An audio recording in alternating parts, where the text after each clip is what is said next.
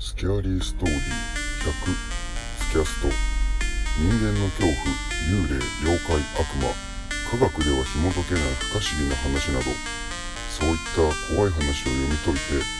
自分たちでも創作怪談を作って朗読してみようという内容です。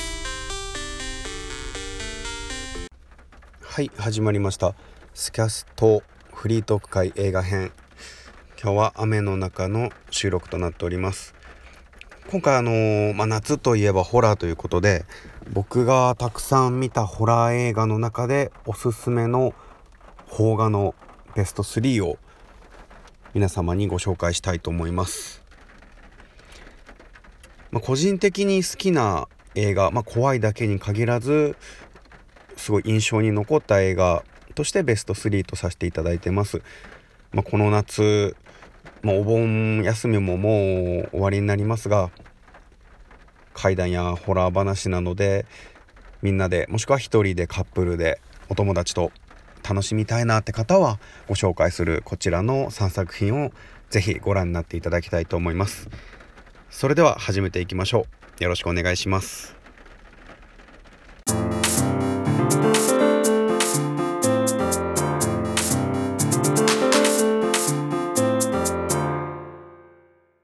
はまず、えー、バオタカが選ぶホラー映画ベスト3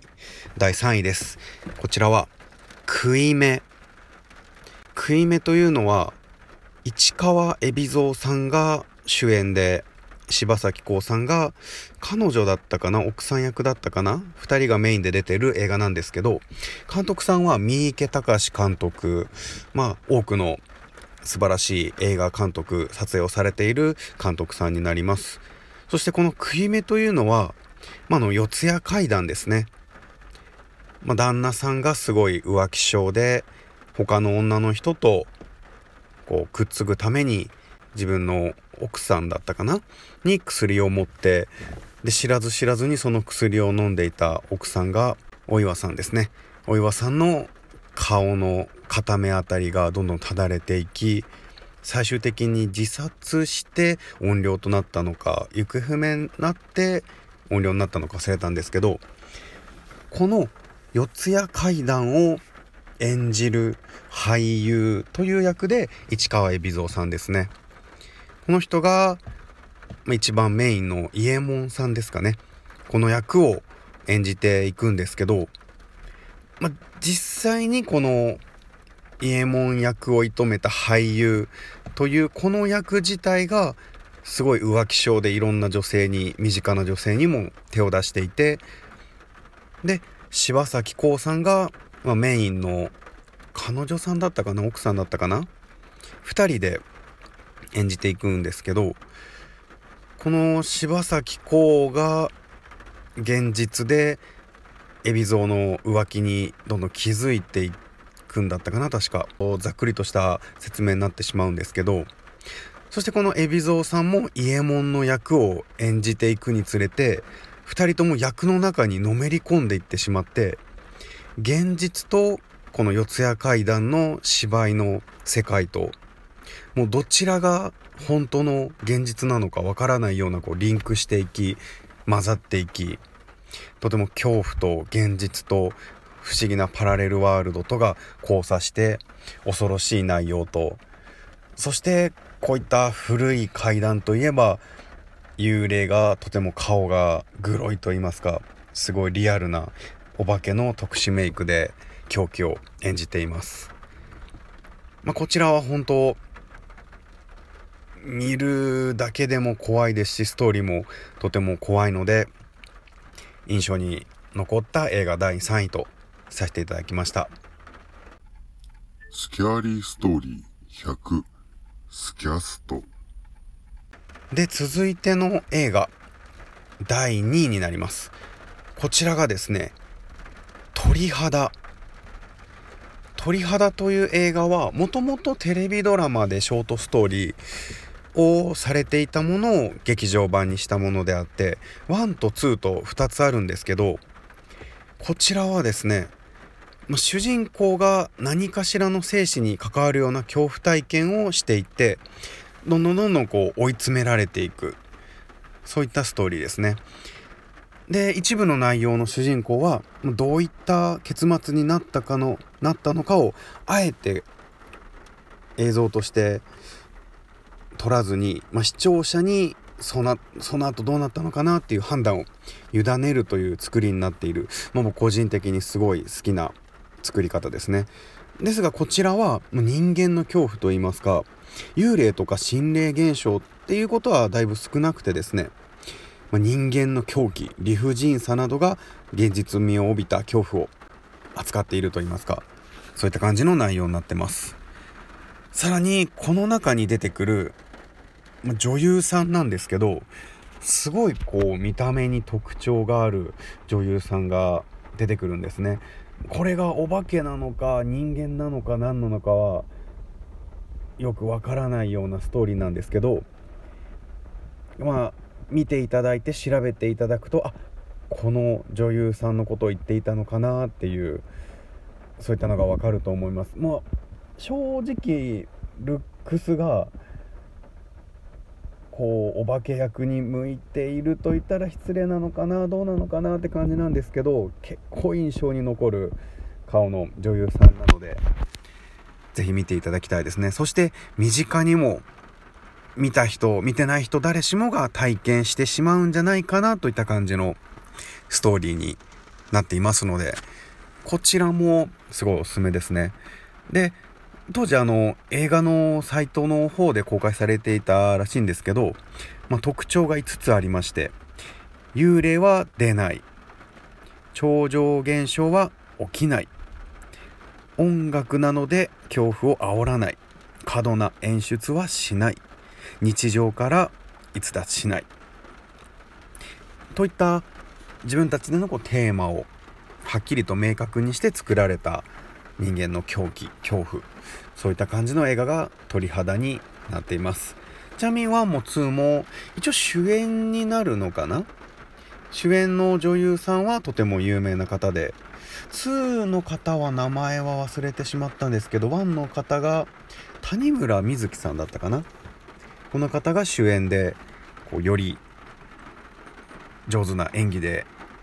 こう恐怖心を上げているというか素晴らしい女優さんですね。でこちら鳥肌が第2位となります。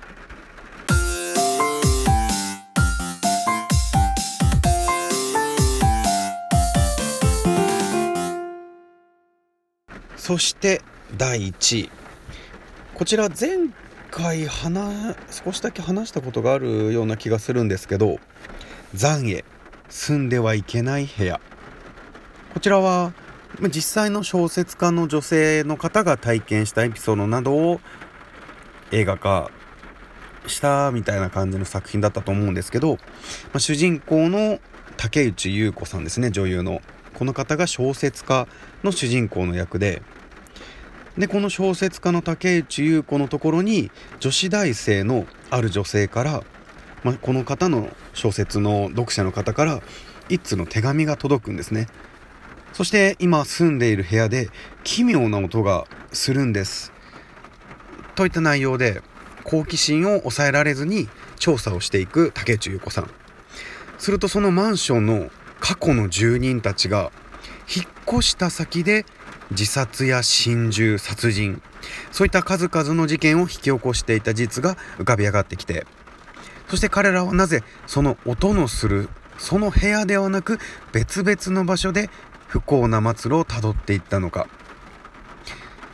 この主人公たちは数十年の時を経た壮大なる戦慄の真相にたどり着きやがてさらなる事件に巻き込まれていく。といった強い怨念を抱いて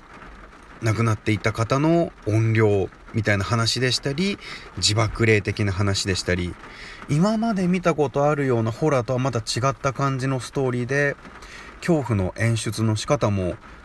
今まで見たことないような感じであ斬新なホラー映画だなと思いつつ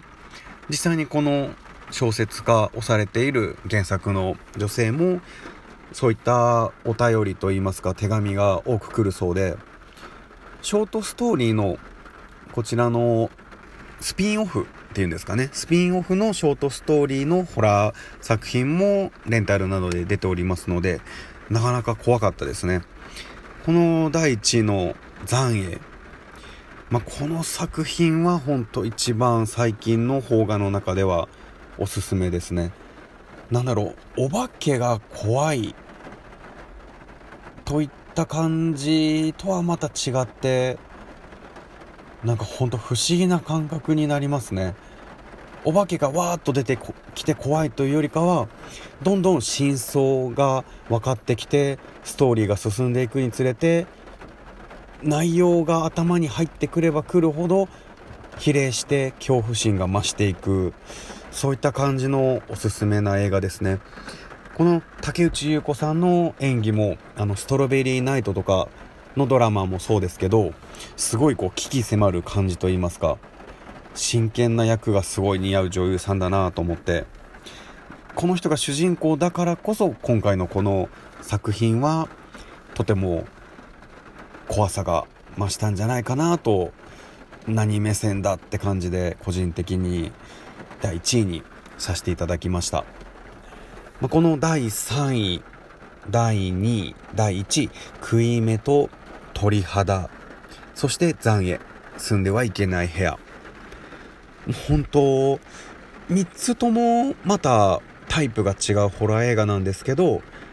もう一気に3つ見ていただいても楽しめるぐらいお時間がある方はホラー好きなホラー映画好きな方は是非見ていただきたいなと思えるような作品になっております。これを実際に見てまた感想など別に僕の映画でも作品でもないただ個人的にベスト3な映画なんですけど感想を Twitter の方でしたりメールの方などで送っていただけたらすごい嬉しいなと思いますスキャーリーストーリー、略してスキャスト。人間の恐怖、幽霊、妖怪、悪魔、科学では紐解けない不可思議な話など、そういった怖い話を朗読して、自分で怖い話を創作しております。目指すは百物語。そしてフリートーク界では映画、ゲーム、音楽の話もしております。ツイッターは、アットマーク、スキャーリーストーリー4。scarystory4 お便りは tk8599 アットマーク gmail.com 先ほどからあなたの背後にいる方はどなたですか？僕は基本洋画よりもほんと邦画の方をたくさん見ていてホラーに限らず、まあ、サスペンスだったりアクションものだったりなんだろうヒューマンドラマっていうんですかね。あと恋愛ものなど SF とか。邦画が8割。で洋画が2割。なんだろう邦画を見終わった後にあ自分もこういう体験したいなとかこういった世界が羨ましいなとかすごい楽しそうだなとかなんかこう自分に置き換えて映画の中に入って入り込んで楽しめる作品が好きなので邦画が多いんですけど洋画のホラーもまあまあ見た方だとは思うんですけど洋画のホラーこれは特別に洋画のホラーおすすめ作品として読み方が違ったらすみませんが司令官死ぬに幽霊の霊に館。この司令官という作品が数年前にあのレンタルして見たものなんですけどこちらも本当よくある悪魔払いエクソシスト的な家族に取り付いた悪魔との戦いの話なんですけどなんだろう。特典映像で監督さんやスタッフさんのこう映画のこのシーンがこうだったああだったっていうトークも見たんですけど監督さんのそのホラー映画の撮り方っていうのがまた独特だなという感じがして司令官っていうのはあまり僕エクソシストとか悪魔払い系は見ないんですけどすごい楽しめたホラー作品ですね。そしてその後もシリーズ化されてこの中に出てくる呪われた人形ですね。アナベル人形。この誕生の秘密。みたいなタイトルでしたりこれに出てくる悪魔払いそういった相談を受けるのを仕事としている夫婦。そちらの2人のまた別の話でしたり確か作品が3つぐらい出ていて最近も新しくレンタルが出ていたような気がするので洋画のホラーが好きだよという方は是非この司令官アナベル人形こちらの方も見ていただいてこの夏この暑さをホラーとホラー映画と一緒に乗り切ってほしいなと思います。それでは今回フリートーク会映画編バオタカが個人的におすすめ好きな邦画トップ3そして特別に洋画のおすすめホラー1作品「食い目」と「鳥肌」そして「残影住んではいけない部屋」「司令官」こちらをおすすめさせていただきました。ホラーが苦手だなって方は鳥肌を見てあこういったホラーがあるんだって後悔していただければなと思います。そしてホラーが好きな方はもしかしたらもう全作品もう見たよっていう方も多くいらっしゃると思いますが是非見てご感想いただければなと、まあ、全然怖くなかったよという感想でもいいですしいやバオタカの映画の好みはちょっとずれてるな。やもっといいのあるよ。いや僕は私は俺はこういった映画知ってるよ。このホラー映画がおすすめだよ。というのがありましたら先ほどもお伝えさせていただきましたが Twitter やメールの方でお便りぜひお待ちしております。それではフリートーク会映画編ありがとうございました。ぜひ次回も通常ホラーをお楽しみください。スキャリーストーリー100スキャストストーリーテラーのパオタカでした。失礼いたします。いやーほんと雨がすごい。